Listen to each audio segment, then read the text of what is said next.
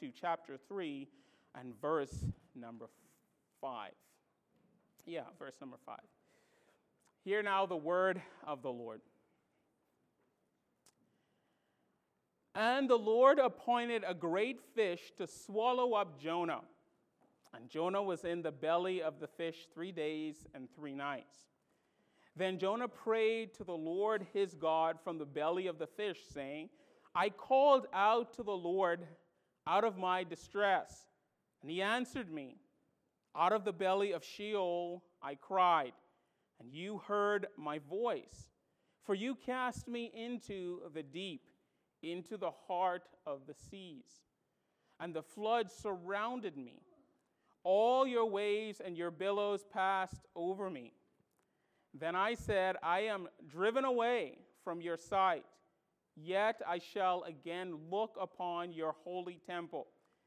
The waters closed in over me to take my life. The deep surrounded me. Weeds were wrapped about my head at the roots of the mountains. I went down to the land, though whose bars closed upon me forever. Yet you brought up my life from the pit, O Lord my God. When my life was fainting away, I remembered the Lord, and my prayer came to you into your holy temple. Those who pay regard to vain idols forsake their hope of steadfast love. But I, with the voice of thanksgiving, will sacrifice to you. What I have vowed, I will pay. Salvation belongs to the Lord. And the Lord spoke to the fish, and it vomited Jonah out upon the dry land. Then the word of the Lord came to Jonah the second time. Amen. Let me just pause there and say, what, what a sign of God's grace. It came to Jonah the first time, and he ran away from it. But God would not let him go, and the word of the Lord came to him again. Let me just say the word of the Lord comes to us until it accomplishes its purposes, and God's people should say amen. What a gift it is to us that the word of the Lord continues to come to us. So the word of the Lord came to him a second time, saying, Arise, go to Nineveh, that great city, and call out against it the message that I tell you. So Jonah rose and went to Nineveh according to the word of the Lord. Now, Nineveh was an exceedingly great city, three days' journey in breadth. Jonah began to go into the city, going a day's journey, and he called out, Yet 40 days, and Nineveh shall be overthrown. And the people of Nineveh believed God. They called for a fast and put on sackcloth from the greatest of them to the least of them. Well, all flesh is as grass, and the glory of man as the flower of grass. The grass will wither, and the flower will fade, but the word of the Lord shall endure forever. And this is the word that will be taught unto you. Amen and amen. Let's go to our Lord in prayer. Father, Son, and Holy Spirit, again, we come before you during this time in our worship service, thanking you for your word. Oh, Holy Spirit, these are your people. This is your word. Please cement them to, cement your word to their hearts. Give them a desire to follow you and to serve you. Lord, please, I am limited in what I can do, but Holy Spirit, you are limitless in what you're able to do. And so please speak loudly, even above my voice speak to the hearts of your people that they might be transformed by the power and the renewal that comes from the gospel. In Jesus' name, amen and amen. Well, so far, um, we've looked at chapter 2 now for two weeks. We looked at major themes in chapter 2, and one of the ways in which you study the book of Jonah is through these major themes. That's so important. And one major theme that we saw was the theme of God's sovereignty, the fact that God has the power and the ability to do whatever he wants to do because he is the creator, but he exercises this sovereignty in a loving way towards all who are created in his image. We also saw the theme of God's providence, The fact that God works his acts of promises, that is most holy, wise, powerful, preserving, and governing of all his creation and their actions, that all of that again is for your good and his glory. We also looked at the theme of God's grace and how God's grace is overwhelming towards the sinner. But God's grace is not something that you can work for. God's grace is not something that you can purchase. God's grace is not something that you could be good enough to obtain.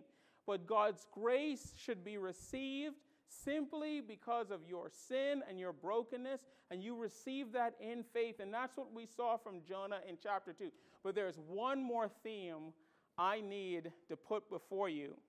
And chapter 2, all of these themes kind of coalesce in chapter 2 um, as you look through. And there are much more themes, but there's one more theme I want to put before you because otherwise you'll get weary of me preaching on chapter 2 of Jonah. And the final theme I want to give you of chapter 2 into chapter 3, as I just read in the book of Jonah, is the theme of mission. Of mission. Christian, do you know that you were saved to go on a mission for the Lord and Savior Jesus Christ? In fact, the theme of mission is very strong in the book of Jonah, as we will see. Now, here's the thing about mission mission is in, the, is in a crisis, or somewhat of a crisis, in our society today. The idea of mission, the idea of calling, the idea that when you became a Christian, or if you are in the church of the Lord Jesus Christ, that God is calling you specifically to something. That's in a crisis today. Most people, when they think of the mission of the church, most people don't even know the mission of the church. Most people don't even know what we're called to. Like, we think coming to church is all about making connections, or coming to church is all about maybe uh, something to do on a Sunday, or, or whatever we think uh, church is on a Sunday. And there's all sorts of people, when I read blogs or when I read on the internet, so many people are confused about what the mission of the church is, what their calling is that it's baffling. And the reason why it's baffling is because it's so clear in God's word. The calling of the Christian, the calling of the church, is simply to make disciples. Make disciples. That's what we're here for. That's why you became, that's why God saved you, is to be a disciple maker. This church exists as an outpost of the kingdom of heaven to make disciples. We're discipleship making outposts. That's the only reason why we exist. And let me say this today if you are not making disciples, if you're not actively pursuing making disciples as a Christian, you will die on the vine and Christianity will make no sense to you. No sense. If you are not pursuing making disciples, Christianity will make no sense to you. And if we are a church that are not actively making disciples, I guarantee in 50 years we won't be here we won't be here because we have missed the purpose of why church exists. You want to you want to find the most effective way you can minister to your family? Make disciples. The next generation demands that we make disciples of them. That's what they need. That's the calling of the Christian. Notice our, I, I don't know how many of you noticed this, but notice our bulletin. On our bulletin, we have a vision. A vision is typically what you want to see happen in a life of the church. We want to see lives transformed through following Jesus. Amen. You know, I want to see lives transformed through following Jesus, and I hope you do too. My life has been tremendously transformed by following Jesus, and I hope you can be sitting there today and said, Yes, Pastor Dennis, I'm with you. My life has been completely transformed by the power of the Holy Spirit. And if you are sitting there and you can't say that, that's a sign that your life probably hasn't been transformed through following Jesus. And it needs to be. So that's our vision is to see lives transformed through following Jesus. But notice the mission. What does the mission say? Making disciples. Why does it say that? It's not because we were sitting around and thinking, you know, that would be a good idea for us to do. No, no, no. That's because the mission of the church is to make disciples. That's because our mission as believers is to make disciples. We are on a mission and on a journey to make disciples. And if we are not doing that, we, we're not being Christian. And this church is not existing to the glory of God. Right? That's why we're here. And that's why the stated mission of this church, the stated mission of CVBC, and its elders agree because they signed off on this statement, is to make disciples. And how? Through worship. That's why worship is paramount around here. Through fellowship. That's why we provide fellowship opportunities. And through service. And that's why we often call on people to serve one another. And the reason why I want to state this up front is because when you think about what is at the core of Christianity, the kernel of Christianity, it's that one statement make disciples.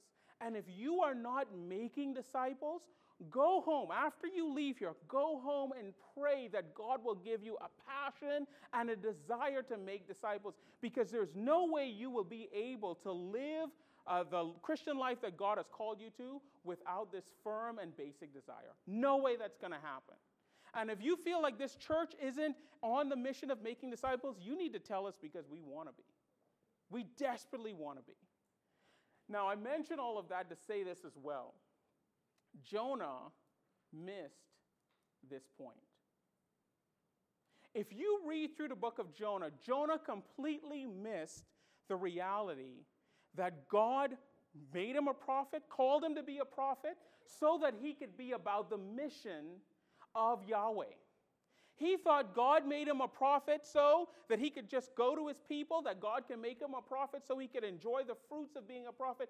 But Jonah completely missed why Yahweh called him to be a prophet, and that is to be a disciple maker. And so today, very briefly, I want to show you two things about Jonah. I want to show you the purpose of the mission that Jonah was called on. That's the first thing. And the second thing is this how Christ ultimately fulfills that purpose. Not just in Jonah's life, but in our life as well. First of all, the purpose of Jonah's mission. Go to, go to chapter 1 and verse 1 and notice again. We've read this a bunch of times, but this is so helpful even now to understand what, is, what, what Yahweh was trying to do. Now, the word of the Lord came to Jonah, the son of Amittai, saying, Arise, go to Nineveh, that great city, and call out against it, for the evil has come up before me. What is God asking Jonah to do? The same thing he asked Jonah to do in chapter 3, verse 1, which, uh, verse 1 and 2, which we read. And it's this Jonah was called to go to a pagan land and proclaim the message of the gospel. That's what Jonah was called to do. That's Jonah's mission. That's what he was being asked to do. Did Jonah understand that? Obviously, he didn't because Jonah ran from the presence of the Lord.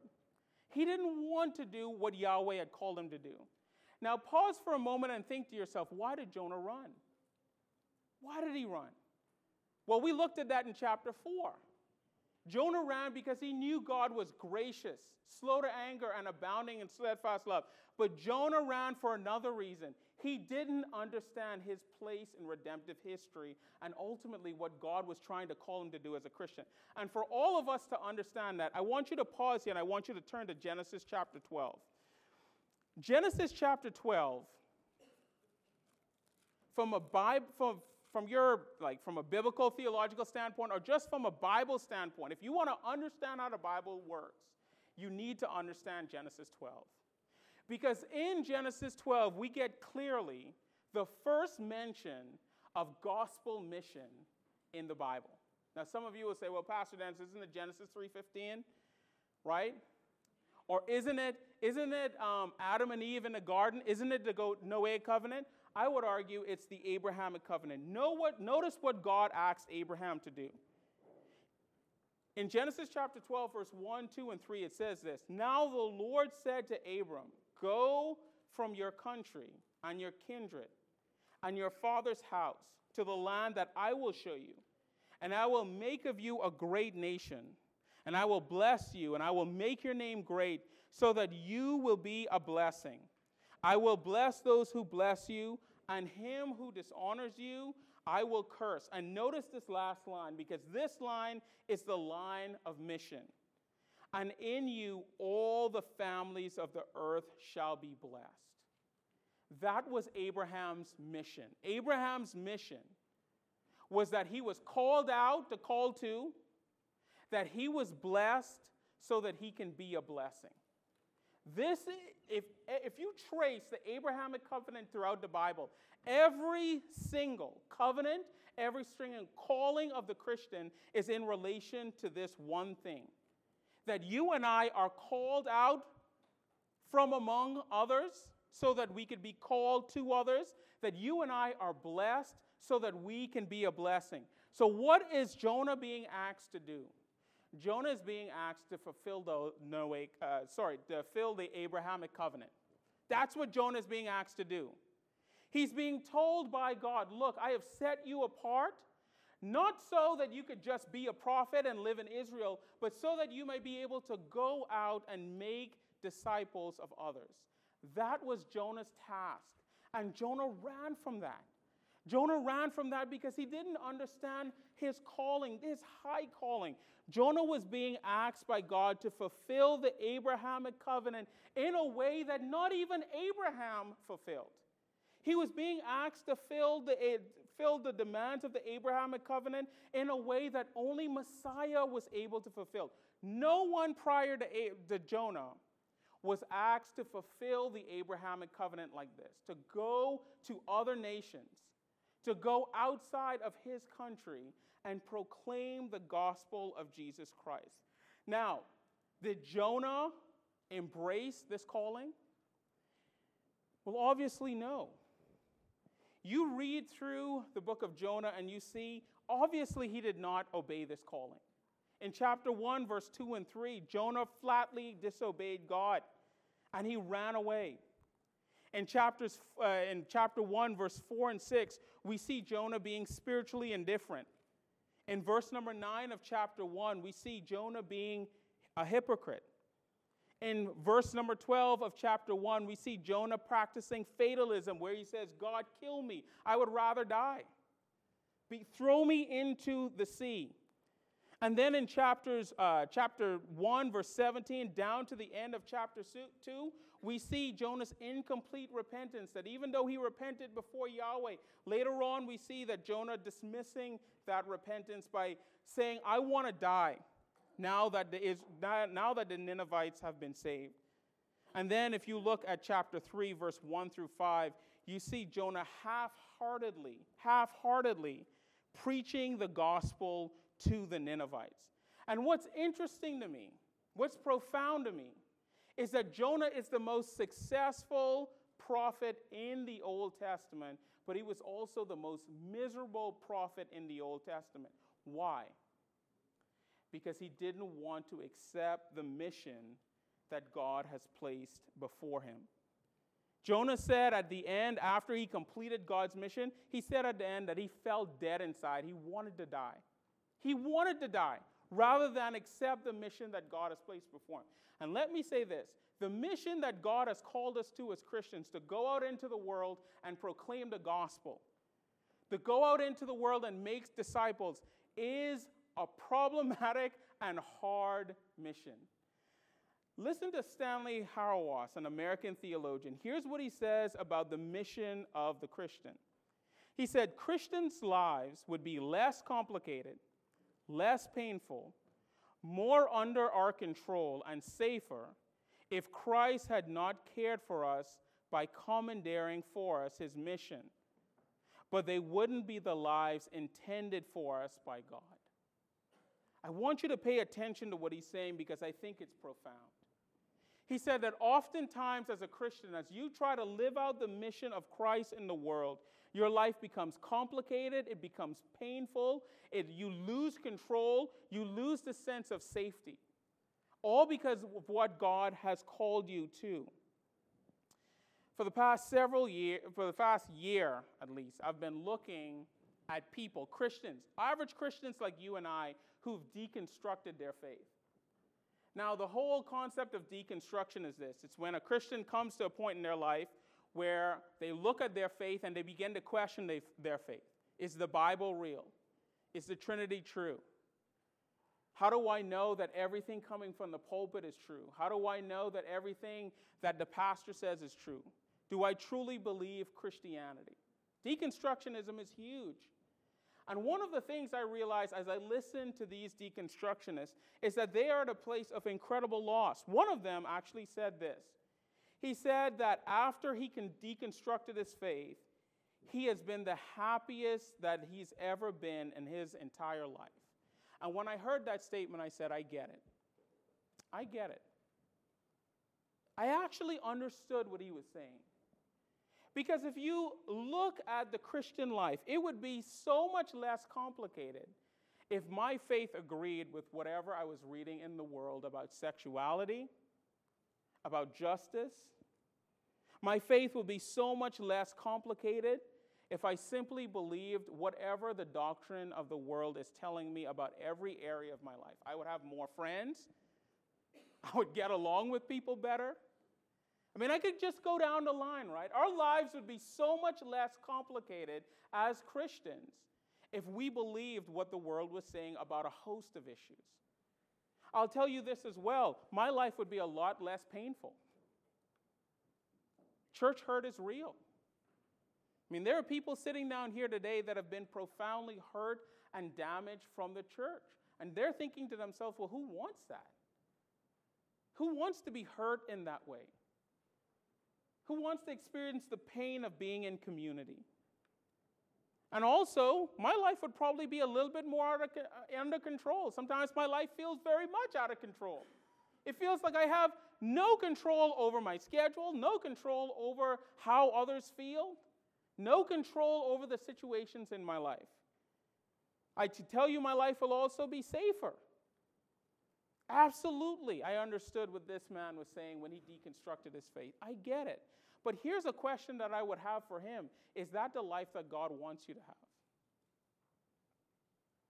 Does God want you to have a life free, free, completely free of complication, of pain, completely safe?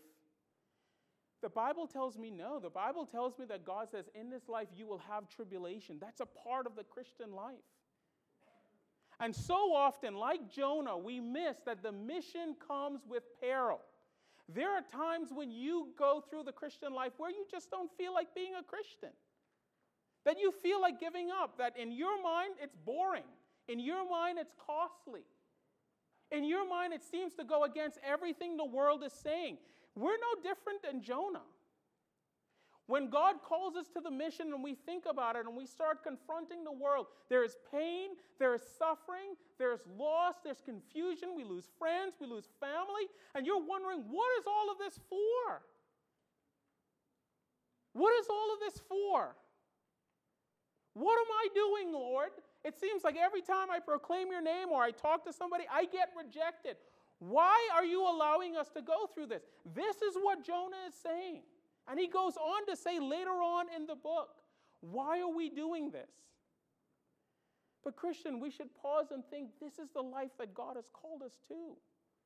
We're called to bear under the weight of suffering with patience. And I love that word patience in the Bible. The word patience in the Bible has the idea of bearing underneath a weight. You know, one of my favorite um, sports in the Olympics is weightlifting. I can't lift that much right? I'm awful at weightlifting, never had any strength, but I love weightlifting. And one of my favorite ones is the clean and jerk. You all know what I'm talking about? Everybody knows what the clean and jerk is. It's like when you, you know you do this and then they do this uh, and they hold up, right? And they have to wait. They can't just like lift it up and then throw it down. What do they have to do? They have to wait and they have to bear underneath that weight until the light goes off. And they hear that ding. And then what do they do? They drop the bar. You know, that's the reality of the Christian faith. That we pick up that bar and we hoist it over our head and then we wait. We wait until the Lord brings relief. And so many of us want a Christian life devoid of pain, devoid of suffering, where everybody loves us and likes us, and everything's going smoothly. That's the Christian life we want. But you know, even if your life was like that, that's not the life that God calls us to because it's bearing underneath the weight that you and I become strong. Look, I know how frustrating the Christian life gets. I know we often get hurt. I know that we often struggle and we don't see the fruits of our labor. I know how hard it is to wake up in the morning and want to read your Bible and want to pray, but you just feel dead inside. And it doesn't feel like God is doing anything in your life at all. But let me tell you, that's not a reflection of the mission. That's you bearing underneath the weight. Hold on. That light is coming, that sound is coming, where you can drop that weight and rest in Christ. And that's what Jonah was being called to. And that's what we're being called to that in the midst of the mission, it is hard and painful, but we persevere. Christian, don't deconstruct your faith because things are challenging. Don't deconstruct your faith because the world disagrees with your faith. Don't deconstruct your faith because you're in the midst of toil, uh, toil and turmoil in your life. Bear underneath the weight until God comes and delivers us. This is the essence of the doctrine of the perseverance of the saints. Yes, the doctrine of the perseverance of the saints says, yes, when we are believers, when we get saved, we're saved for all eternity. But another aspect of the doctrine of the perseverance of the faith is that you and I are called to persevere with patience in the midst of struggle. Are you doing it? Are you in the process of deconstructing? Hit the pause button on the deconstructing and continue to trust and persevere in what God has given you as his mission. Now, quickly, how does Christ ultimately fulfill that purpose? How does Christ fulfill the purpose here that we see that was given to Jonah? Jonah goes out and he preaches the word to these Ninevites, and the Ninevites are repent. We're going to look at that more next week. But how do we see Christ in this mission?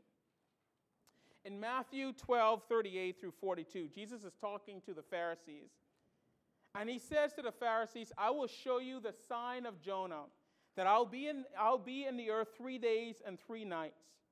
And this statement by Jesus captures the essence of his work in the life, not just of the people who were around him, but his mediatorial role in redemptive history all the way through. It's, it's an awesome statement. I wish I have time.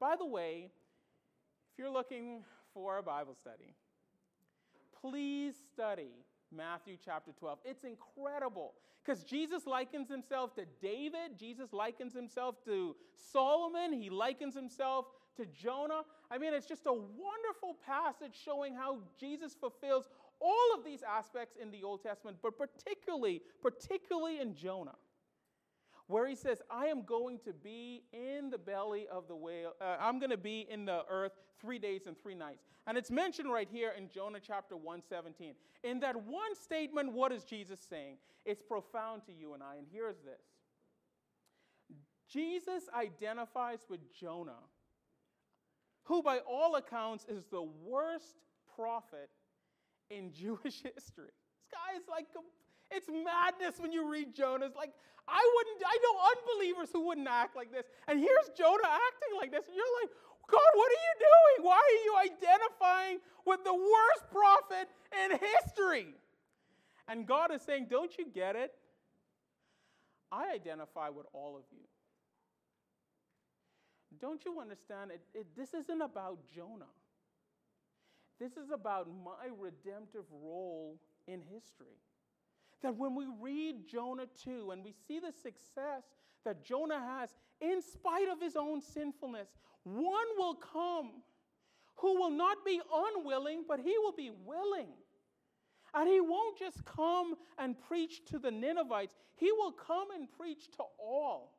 And that there's one who will come who won't just give his life or attempt to give his life for some sailors. He's going to come and he's going to give his life for all. That when Christ said that he likens himself to Jonah, he's saying that the mission that you see Jonah fulfilled, there is a greater mission I will fulfill through my coming, through my death, through my burial, and through my resurrection.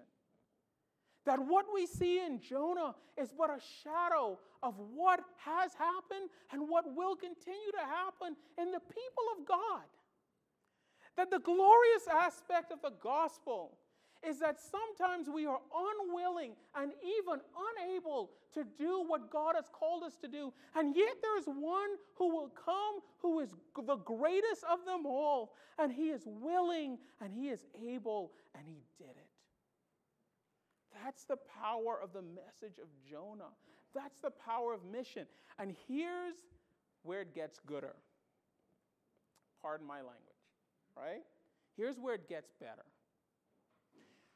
What gets better is that when Christ came, died, and rose again, he conscripted us in his mission. And he told us to go out into the world and make disciples.